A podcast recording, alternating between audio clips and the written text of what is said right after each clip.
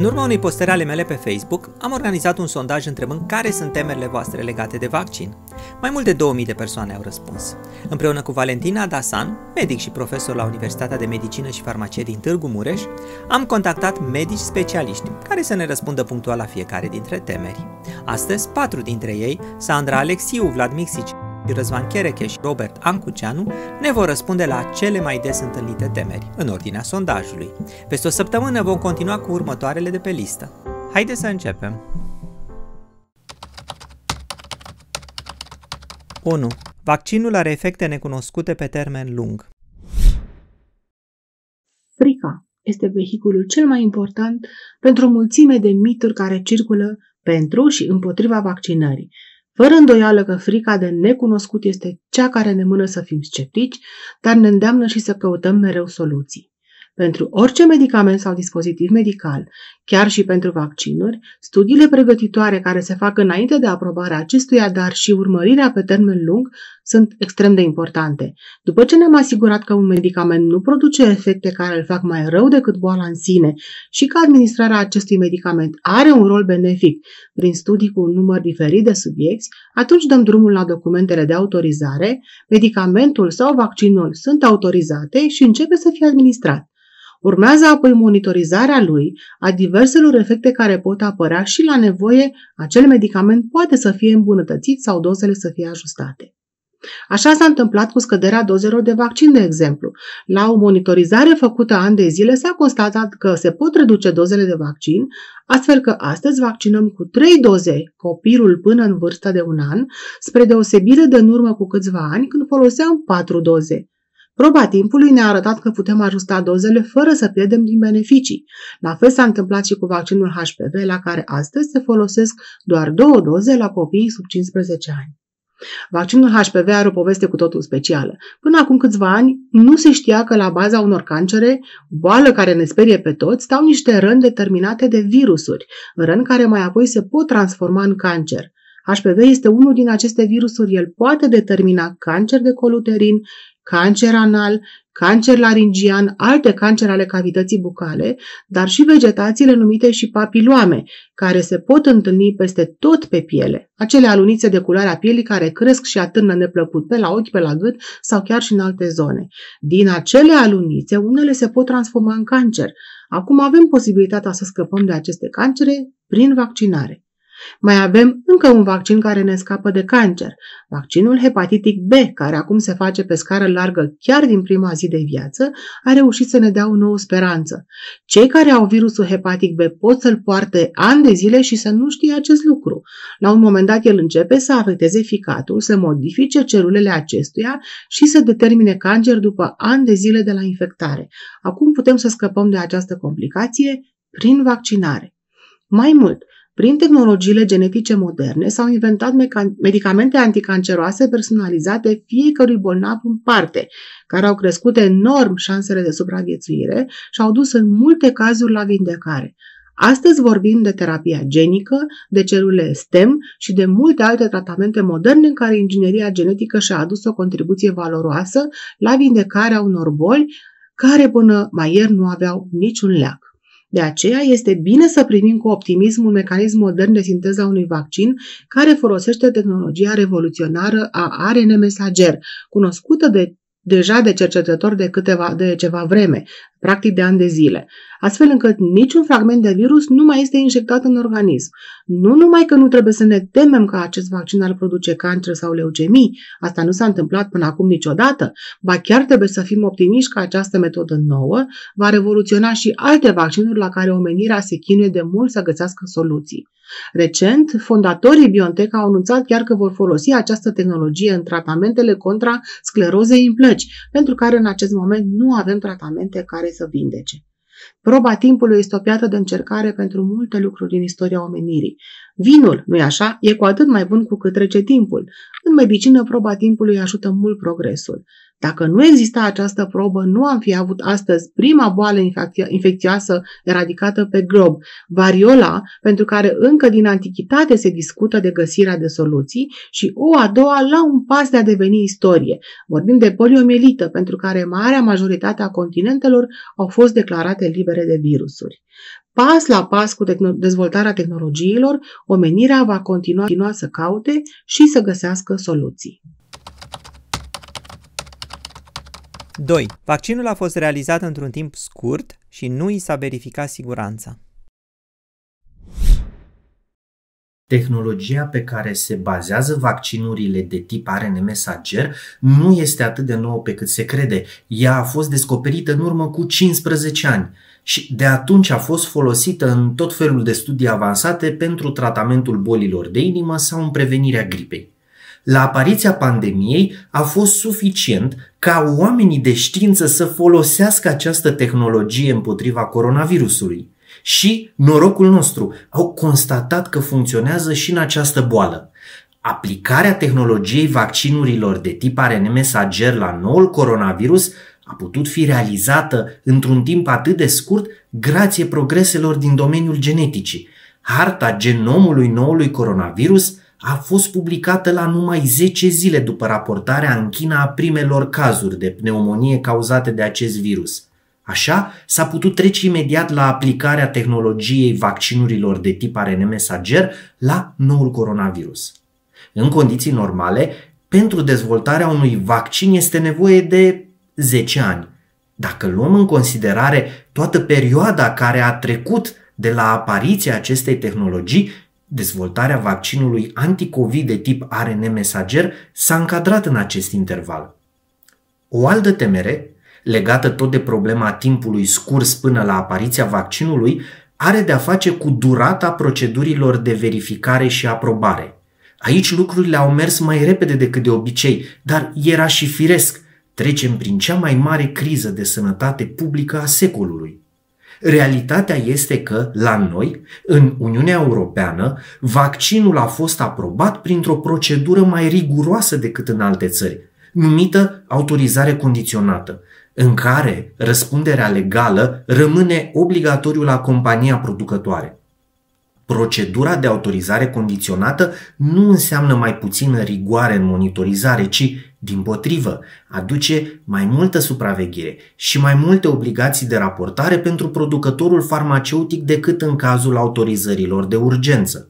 De fapt, această procedură nu e chiar atât de rară. De exemplu, dintre medicamentele pentru cancer noi aprobate în Europa în ultimul deceniu, un sfert au fost aprobate prin această autorizare condiționată, prin care a fost aprobat și vaccinul anticovid. Așa se întâmplă atunci când se descoperă medicamente pentru boli care nu au niciun tratament. Nu putem aștepta zece ani după felurite proceduri, pentru că între timp mor mulți oameni.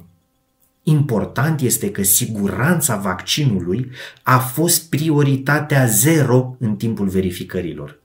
Un total de nouăzeci de medici și cercetători din toate țările Uniunii Europene, inclusiv România, au fost direct implicați în verificarea siguranței vaccinului. Fiecare dintre aceștia sunt verificați de Agenția Europeană a Medicamentului ca să nu aibă conflicte de interese cu industria farmaceutică. Similar, nici eu nu am nici un astfel de conflict de interese. Dacă luăm în considerare faptele, vom înțelege că nici procesul de producție, nici procesul de aprobare al vaccinurilor nu au fost compromise de urgența situației. Dovadă stau și cifrele. De la aprobarea vaccinurilor, milioane de oameni au primit deja acest vaccin și deocamdată evenimentele adverse semnalate sunt ușoare. trei. Vaccinul a fost testat pe prea puțini oameni. Ambele agenții mari de autorizare a medicamentelor, Federal Drugs Administration din Statele Unite și Agenția Europeană a Medicamentelor din Uniunea Europeană, solicită minim trei mii de persoane pentru autorizarea medicamentelor. Cea mai mare parte a medicamentelor de pe piață au fost testate în faza a treia, undeva sub zece mii de persoane. Trialul de fază trei pentru vaccinul Pfizer a inclus patruzeci și trei de mii două sute cincizeci și două de persoane, iar trialul de fază trei pentru vaccinul Moderna a inclus treizeci de mii trei sute cincizeci de persoane, mai mult de zece ori necesarul minim pentru autorizare. De asemenea, trialul de fază trei pentru AstraZeneca, care este acum în curs de autorizare, a inclus peste treizeci de mii de persoane, iar pentru Johnson and Johnson, care urmează să depună pentru autorizare, peste șaizeci de mii de persoane. În toate aceste trialuri, jumate au, au primit vaccinul, jumate au primit placebo. Deci chiar dacă ne uităm doar la cei care au primit vaccinul, a fost mai mult decât de cinci ori necesarul minim pentru autorizare. Numărul de persoane vaccinate a fost enorm, fără niciun efect advers sever constatat până la acest moment. Până în momentul de față au fost administrate peste treizeci de milioane de vaccinuri, de doze de vaccinuri în peste patruzeci și unu de țări, fără nicio reacție adversă severă. În România, din peste o sută de mii de doze de vaccin administrate, au fost doar trei sute optzeci și opt de reacții adverse locale minore, dureri la locul injectării, dureri de cap, dureri musculare, febră, care au durat două-trei zile și care sunt reacțiile tipice la un vaccin, și acestea au apărut doar în zero virgulă treizeci și cinci la sută din cazuri. Efectele pe termen lung a vaccinurilor sunt imposibile de determinat în acest moment pentru că încă nu avem oameni vaccinați pe termen lung. Dar este puțin probabil că acestea se manifeste în absența oricărui semn biologic la niciunul dintre cei vaccinați până în acest moment. patru. Companiile farmaceutice nu își asumă riscurile grave. Una din temerile exprimate cu o frecvență relativ mare față de vaccinuri este următoarea. Companiile farmaceutice nu își asumă riscul ca unii oameni să aibă efecte puternice sau chiar să moară în urma vaccinării. Asta mă face suspicios. În realitate, companiile farmaceutice își asumă aceste riscuri. În ce privește România, ca multe alte produse, vaccinurile fac și ele obiectul directivei europene referitoare la răspunderea pentru produsele defectuoase. Este vorba de directiva trei sute șaptezeci și patru din anul o mie nouă sute optzeci și cinci, cu modificările și completările ulterioare. Aceasta este aplicabilă în tot spațiul economic european, inclusiv în România, și prevede un sistem de răspundere obiectivă, zisă și strictă, a producătorului pentru un produs defectuos, indiferent de existența sau nu a unei culpe a producătorului produsului respectiv. Un sistem de răspundere obiectivă este concentrat în principal pe caracteristicile produsului și nu pe comportamentul producătorului. Aceasta înseamnă că producătorul își asumă riscul de a plăti despăgubiri celor afectați, chiar dacă nu există niciun fel de culpă în activitatea sa.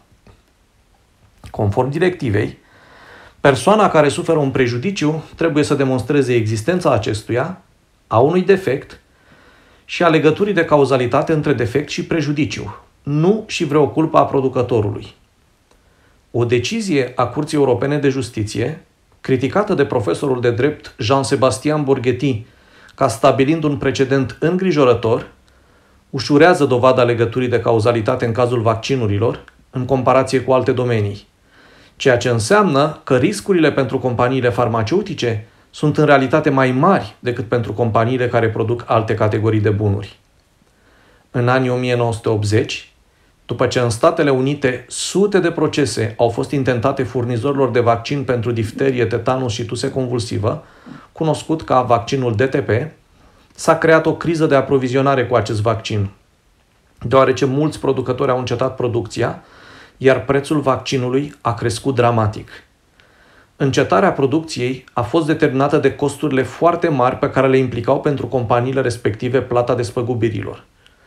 Pentru a evita asemenea crize de aprovizionare cu vaccinuri, unele guverne, în general în țările cele mai dezvoltate din punct de vedere economic, au stabilit fonduri speciale care să ofere despăgubiri persoanelor care suferă efecte adverse din cauza vaccinurilor.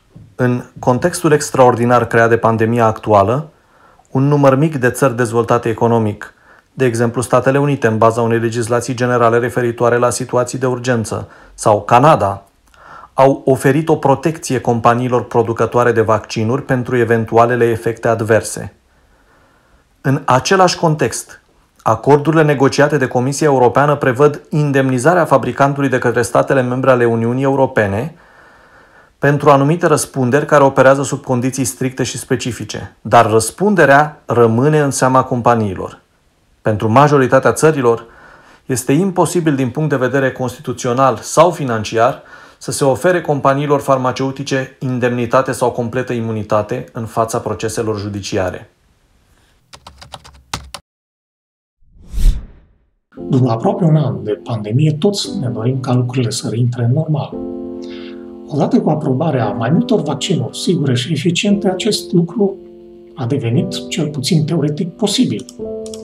Totuși, practic, revenirea la o viață normală depinde în mare măsură de câți dintre cei care putem să ne vaccinăm ne vom vaccina efectiv. Pentru a stopa epidemia, va trebui ca majoritatea populației să ne imunizăm, preferabil prin vaccinare. Cât de mulți trebuie să fim imuni pentru ca un virus să nu se transmită printre noi, depinde cât de contagios este virusul respectiv. În ce privește noul coronavirus, încă nu știm exact procentul din populație care ar trebui să fie imunizat pentru a opri epidemia, dar e posibil ca acest procent să fie în jur de șaptezeci la sută. Cert este că, dacă vrem să ne revenim la o viață normală, va trebui să ne învingem reticența față de vaccinul COVID și temerile care generează această reticență. Teama e normală și se naște când ne confruntăm cu pericole sau cu situații necunoscute. La televizor, pe internet, pe rețele sociale circulă o mulțime de informații eronate sau exagerate despre riscurile vaccinării. Astfel, pe lângă epidemia propriu-zisă cauzată de nou virus, ne confruntăm și cu epidemie informațională, adică cu o infodemie. Aceste informații stârnesc în mod firesc teamă și astfel unii dintre noi luăm decizia de a nu ne vaccina. Este esențial să înțelegem că dacă vrem să depășim epidemia propriu-zisă, va trebui să învingem mai întâi infodemia, ca să înlăturăm teama care ne împiedică să acceptăm vaccinul. Specialiștii care au contribuit la realizarea acestui material video au făcut-o din dorința de a ne ajuta să scăpăm de cele mai frecvente temeri față de vaccinul COVID. Sper din toată inima ca răspunsurile scurte, prezentate în cuvinte simple, să lămurească măcar o parte din nedumeririle pe care le avem și, la fel de important, să înlăture teama și neîncrederea care stau în calea unei decizii benefice pentru viața și pentru sănătatea noastră.